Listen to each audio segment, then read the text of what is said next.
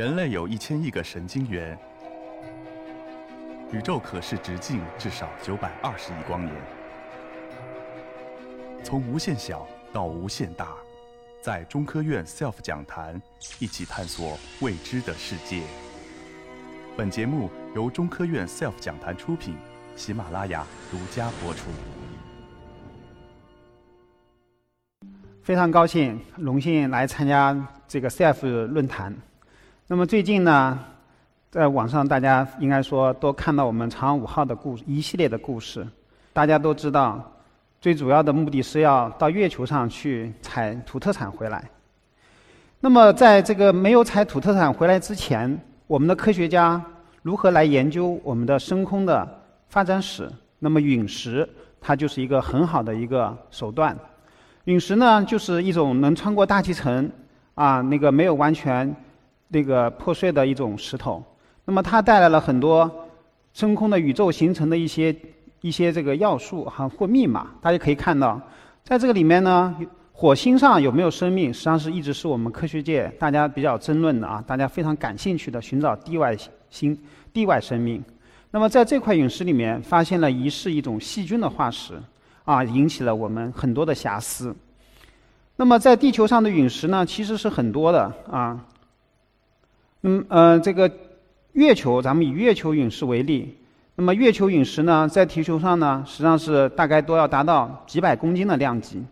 但是人类最想的还是要去直接到月球上去采采集陨石。那么我们阿波罗计划以及前苏联的月球号啊带回的样品，实际上是从月球上带回的陨石呢，样品还是有限的。那么中国呢，第一次去月球，我们比苏苏联的要达到这个两公斤左右。实际上，从上个世纪的六十年代，阿波罗计划以及到最近呢，实际上大家在月球上，美国和前苏联开展了一系列的探月活动。那么应该说，中国从两千年以后呢，我们也进入了月球。呃，在二零一九年，实际上去月球还是比较困难的一件事儿啊。原来在嫦娥一号、三号成功的时候呢，我自己也觉得挺容易的一件事儿。但是二零一九年，以色列和印度啊，都在落月的最后的一个关头，其实都失败了。那么就觉得这件记这件事情其实是不是那么容易的？那么我们国家的探月工程实际上围绕着绕、落、回啊三部曲。那么在嫦娥一号呢，我们实际上是要到达月球。我记得当时嫦娥一号在进入绕月轨道的时候，我们阮安杰主任呢满满怀着热情说：“我们绕起来了，绕起来了。”啊，中国人能够到月球轨道，能够拍回一张照片，实际上已经就是最大的成功。但是我们在通过嫦娥二号、三号和四号啊这三颗卫星，实际上实现了对月球的着陆区的详细勘探，再到三号的落月，再到我们嫦娥四号的月球背面的一个采样。应该说，我们实际上一步一步的把我们的月球探测啊，从第一步呢走向了一个更人类没干过的事情。那么，以及到我们这一次的嫦娥五号，我们又把样品两公斤的样品带回了地球。那么，嫦娥四号实际上是人类历史第一次在月球背面的进行的一个软着陆。那么，我想这里呢，想有一个非常深刻的体会：我们嫦娥四号在国际上面啊，从这个国际宇航联合会，包括美英国航空航空协会以及日本，纷纷给予了最高的奖项。其实。科学探索的精神就是要做人类从来没有做过的事情，而月球的背面是人类第一次到月球的背面去进行软着陆的一个看现场的一个勘探，所以呢，说科学的探索的精神就在于做从来没有干过的事情。那么我们到月球的背面去，我们要带哪些有用的手段啊？我这边简单介绍一件事儿：我们到月球背面上，呃，带了一个在我们的月球车的红旗的下方。啊，有一个叫红外成像光谱仪，啊，成像光谱大家觉得比较这个深奥啊。那么实际上是，呃，我们大家都知道彩色照相机那就是个 RGB 的一个多光谱相机。那么如果说把这个光谱波段啊，用棱镜分光的方法把它分得更细、更精细，那么我们就可以得到一个连续的谱。我们大家都有教科书，大家都啊这个都比较熟悉。如果书拍的每一张这个书里的每一页纸看到的是同一个影景象的话，但是每一页呢代表不同的波长，那么实际上这就是一个成像光谱仪呢可以提供的数据。我们可以看到几何特征，同时还能看到每一个点的光谱特征。那么我们就可以知道它是什么样子，还能知道它是属于哪一类。那么我们在月球图玉图二号上面呢带的这个呃光谱仪呢，它带有什么呢？带有一个短波红外的一个成像功能啊的波段呢到短波红外。那么我们在月球的第二个昼夜啊，我们实际上开机，我们确认了。呃，实际确认了这个月壤的一个成分，那么这也验证了一种深度撞击坑的一个支撑。那么在第三个月昼啊，我们探到了一块非常有趣的一块白色的一块石头啊。这块石头呢，我们科学家呢非常感兴趣啊，围着它呢进行了一个多次的光谱采样。那么通过它的光谱的特征的采集，我们通过遥感数据的比对，我们觉得这块石头实际上是。那右边两块呢撞击坑呢，它的建设物啊，在历史上的一次能被那个冲击呢撞到这个地方，实际上呢，它也是一种间接的证明了我们这个石头的一个来源。那么我们嫦娥四号呢，呃，在月球上做了做了这么多勘探以后呢，大家对这个月样品的取回实际上是非常感兴趣。那么应该说，嫦娥五号从十一月二十四号在文昌呢。晚上呢，凌晨三凌晨发射以后呢，到十二月十七号，我们的返回器呢，携带着月球的土测场呢，在我们四王旗呢着陆场降落。应该说，在这个过程，实际上我觉得非常艰辛的，因为我们嫦娥五号等待这个发射的时刻啊，已经等了整整整整五年。因为我们在二零一一五年年底就已经完成了我们嫦娥五号载荷的各项研制工作。那么，由于我们的胖五啊，这个前两次的失利，所以说呢，使得我们目前这个发射的时间呢一推再推。那么在这个延迟的过程中，我们实际上非常担心的是，我们的有设备存储时间长了会不会失效？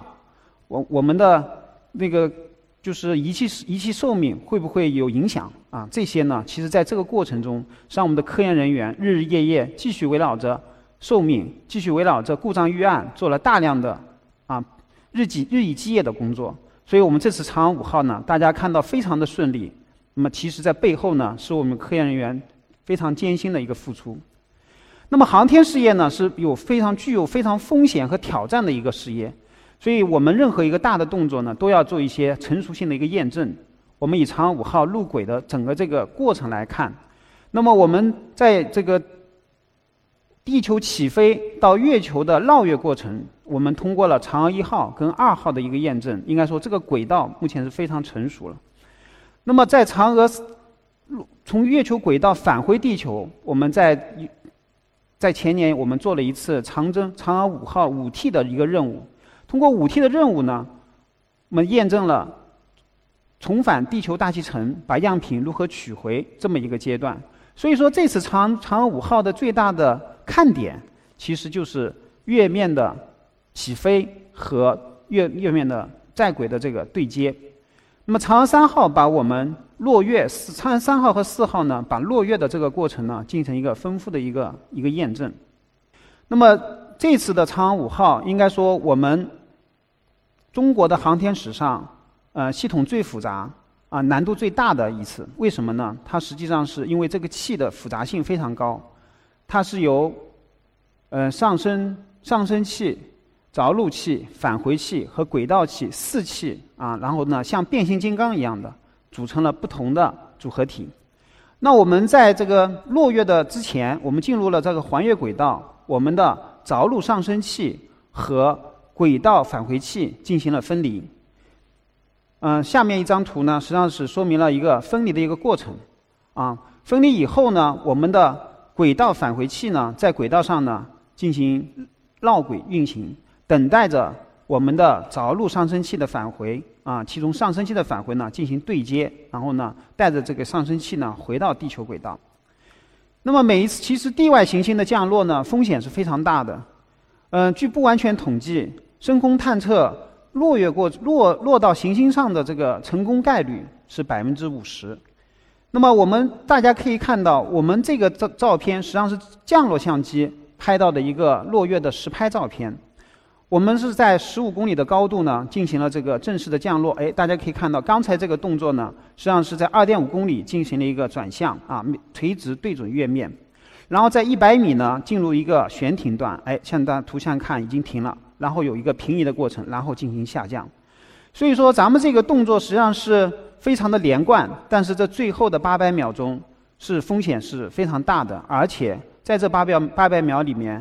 是我们地面呢控制是没有办法干预的，完全是靠我们的在轨的设备呢自动进行控制的。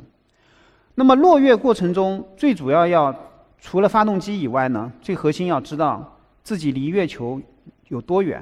所以说，激光测距敏感器起到了一个眼睛的作用，它像一把尺子一样，一把标尺，时刻的告诉计算机我们的着陆器离月球的表面还有多远的距离。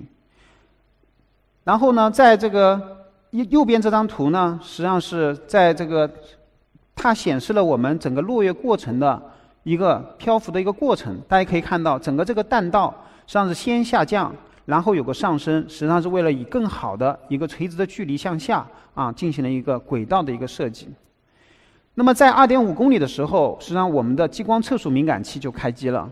激光测速敏感器是为了要解决我们速度的一个测量问题。大家都知道，这个速度要平稳下降，因为我们嫦娥五号的重量非常重，只有在平稳的速度测得越准，那么我们对着陆器降的才能越准，而且也能越稳啊！这个为我们的后续的起飞也能创造非常好的条件。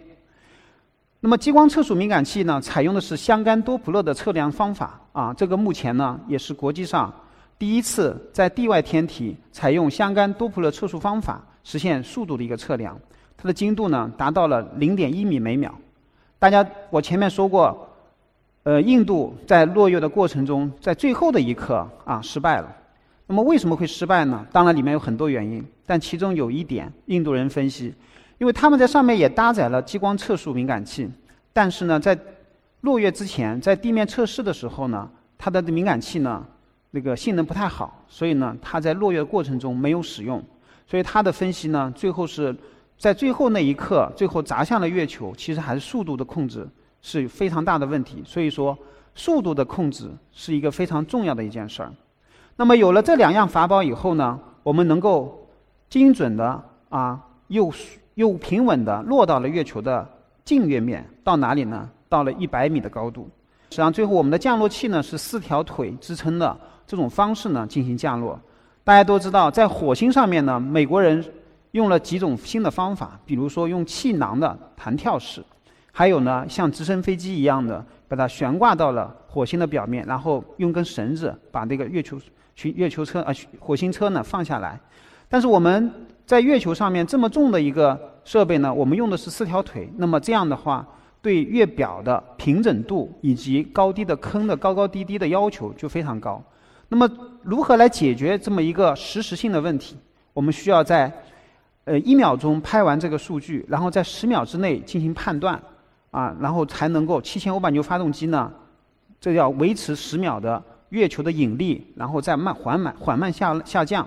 所以在这里面，我们是用了中国的方案解决中国的问题，因为我们的计算机的速度不如美国那么好，我们的轨姿态测量精度也不如美国的传感器那么高，所以我们要用这个传感器呢，解决一个。月球表面的三维的地形测量，那么测量精度要做到什么呢？要在一个一百米的高度，对一个五十米乘以五十米的区域，要达到零点一米的啊零点二米的一个坑和石头的，要给它区别出来。另外一个呢，坡度呢要小于八度啊，寻找这么一个安全着陆区。那么在刚才这样的约束下呢，我们实际上是采用了一种新的方法啊。既然我们的平台是在七千五牛五百牛发动机推动下，它会晃动。那么我们如果用一个波束去扫这个面的话呢，时间会非常长，这个平面也会变成不平整的。但是我们如果用十六个激光点，也就相当于用十六把扫帚同时去扫一个房间的话，我能时间呢提高十六倍。那么相当于说照相机的快门，我把快门的时间提提高了十六倍，就能一下子进行一个精准的成像。这也就是我们这个法宝提出了一个新的 idea。那么在当时做这个项目的时候，实际上是非常早啊。大家现在在这个车载激光雷达里面啊，见的是比较多的。我们现在在无人驾驶车里面用多波束激光雷达啊，来实现这个障碍物的一个选择跟避障。但是在十十年前，我们在做这个项目的时候，实际上是当时概概念呢还是最新的提出。但是十六个激光点它引起的这个距离信息实际上是有很大的差异。那么在这里面实际上是如何来演练成这件事儿，非常的难。首先一个，我们要在模型上面要建立一个算法，啊，这个模型是不是精准？那么模型呢要进行这个。简化才能变成什么？计算机能跑，但还要变成一个内嵌入式的 DSP 能够进行算。第二点就是刚才说的十六个波束它是不一致的。那么我们怎么来减掉这十六个波束？我们在上海呢，同济大学呢建了由啊这个八块啊这样的板构成的。大家可以看到，在这个图的后方。那么这八块板呢，它实际上是每块是两米乘以八米那么高，模拟了不同的。距离啊，这个距离呢是从八十米到一百二十米那么一个宽度，然后坡度呢，它实现了从正负啊十度这么一个范围。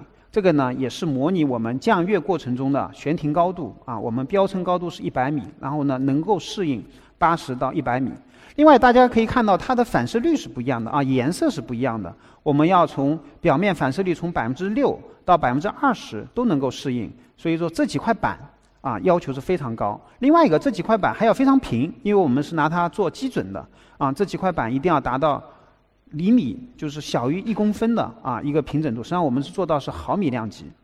那么在靠近咱们这个地方呢，是一个经纬仪啊，我们要用这个经纬仪呢建立一个标准的目标靶靶的一个靶场，然后再用我们的激光三维成像敏感器呢也拍一一样的一个数据，然后两个呢解算出一一组方程方程。那么大家可以看到，这个呢是我们在有仪器完做好了以后呢，我们要来看看我们是不是能避障啊，这个是能力怎么样？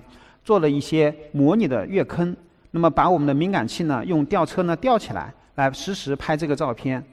那么拍完这个照片呢，通过这个数据的减校，大家可以看左边在减校之前，我们实际上只能识别出六个坑，但是我们减校以后呢，我们能够识别出六十七个障碍物。那么这个呢，大大的。使得我们的真实度呢达到了百分之百。那么我们这个设备在北京呢，还模拟了月球低重力情况下的啊这个一百米塔塔吊的实验。七千五百牛发动机呢也进行了实时的工作。啊，有一个比较有趣的现象，就是当风吹的时候，我们的雨流会影响我们的激光数据。但实际上在真空里面，由于由于真空下雨流扩散的时间非常长，所以的数据呢是非常好的。那么我们。嫦娥五号落到了月球，其实从前面的两三个激光的啊测距、测速加三维，实现了月球的降落。那么呃那天在落月的过程，实际上做到这一步呢，我看我们的总师啊各位总师，他们其实觉得这件事已经做了第三次了，成功是应该的，不成功是不应该的。那么真正的考验就开始了。首先第一个是采样，因为我们这次最主要的就是要带样品返回地球。那么在采样的过程中，首先干的第一件事儿就是一个叫钻取。那么在钻取的时候，我们的预计设计呢，实际上是两米的深度。那么在钻取之前，有一个探地雷达啊，进行了实时的啊地形的一个勘探。我们发现，在探地雷达里面，实际上在一米的区域呢，有很多底下有石头，有不同的那个反射率差有差异。所以我们实际这一次的钻取深度是在零点九米啊就停了，就钻到零点九米，前面钻的非常快。然后在零点九米停下以后呢，我们就进行了样品的取回。那么在样品取回呢，其实还是风险比较大的啊。美国在这个火星上进行取样呢，也还是有风险。那么我们其实样品取回的时候，在前两次也不是特别成功啊。第三次是成功的把样品从这个钻头里面把它取上了我们的呃就是容器里面。那么做完取做完这个钻取以后呢，就要进行残取。好，残取我们。再进行残取的话呢，我们肯定要想挑最有价值的带回地球。那么这时候呢，月球矿物光谱分析呢就发挥了作用。我们在嫦娥四号里面用光谱仪去鉴别了我们月壤的类型。那么在嫦娥五号里面，其实用就用它来挑石头，挑哪一块区域更好。我们在跟残取的这一个面上呢，装了一台。到短短波、中波红外的月球矿物光分析仪，这个波长能覆盖到三微米，啊，当时有个设想，波段的延伸是想看看着陆区的地方有没有可能有水啊。实际上是我们目前做下来呢，应该说是没有看到这个信号。那么落到月球上以后，我们首先要知道我们到底产哪一块石头是有意义的。首先用环这个环视相机啊，这个全景相机。进行了着陆区的一个环拍，啊，大家可以看中间这张图，非常的清晰。然后迅速的做出地面的科研人员把这张图做出了我们左边这张图，啊，这个扇形区是我们产的，我们的产子能够够着的地方，中间的一个梯形区是我们成像光谱仪拍到的地方。最后呢，选择了啊这么四个，嗯，四个点啊，我们在这个四个点呢，一共产了十一下。啊，抓最后呢，把这个样品呢是装到了我们的容器里面。那么我们的光谱仪呢，在产的之前、产的过程中和之后都进行了光谱的测量啊。那么由于我们样品采样点是有限的，所以我们光谱仪呢，把现场的很多数据呢都进行了采集，让它带回来。那么嫦娥五号落月的着陆点的选择，我们科学家还是花了很大的功夫的，因为我们月球，美国跟苏联已经去了很多次了。那么我们选择了一个偏远的地方，他们也远离我们嫦娥四号，也远离美远离美苏他们去的去过的落点。那么这样呢，嫦娥五号呢，它实际上是带回的这个年龄呢，样品的年龄是比较年轻的啊，正好是大家可以看到这条曲线的这个中间部分，填补了咱们全世界人类这个样品的年龄段的一个空白区。那么这个对于呃，喷发啊，这个岩浆的喷发的方式跟历史的研究呢，具有很好的意义。那么刚才说了，我们这个嫦娥五号的难点就在于起飞啊，这也是第一次干的。那么在起飞的里面呢，实际上我觉得这里面最核心的就是降落。为什么这么说呢？一定要降的地呢要平。所以通过我们这次降落，用三维成像找的区域，实际上我们的降落区这个地的平坦区域呢小于两度啊。所以，对我们的起飞呢，创造了一个非常良好的一个条件。那么起飞以后呢，我们在轨呢跟轨道器呢进行对接。那么我们交会对接呢，在地球轨道呢也做过很多次了。我们的载人航天做交会对接，那么这个是我们第一次在月球轨道做交会对接。那么里面的方式方法其实是手段呢，也跟地球轨道呢大致相当。但是大家可以看到，在右边我们要把样品从上升器呢要给它移到我们返回器里面。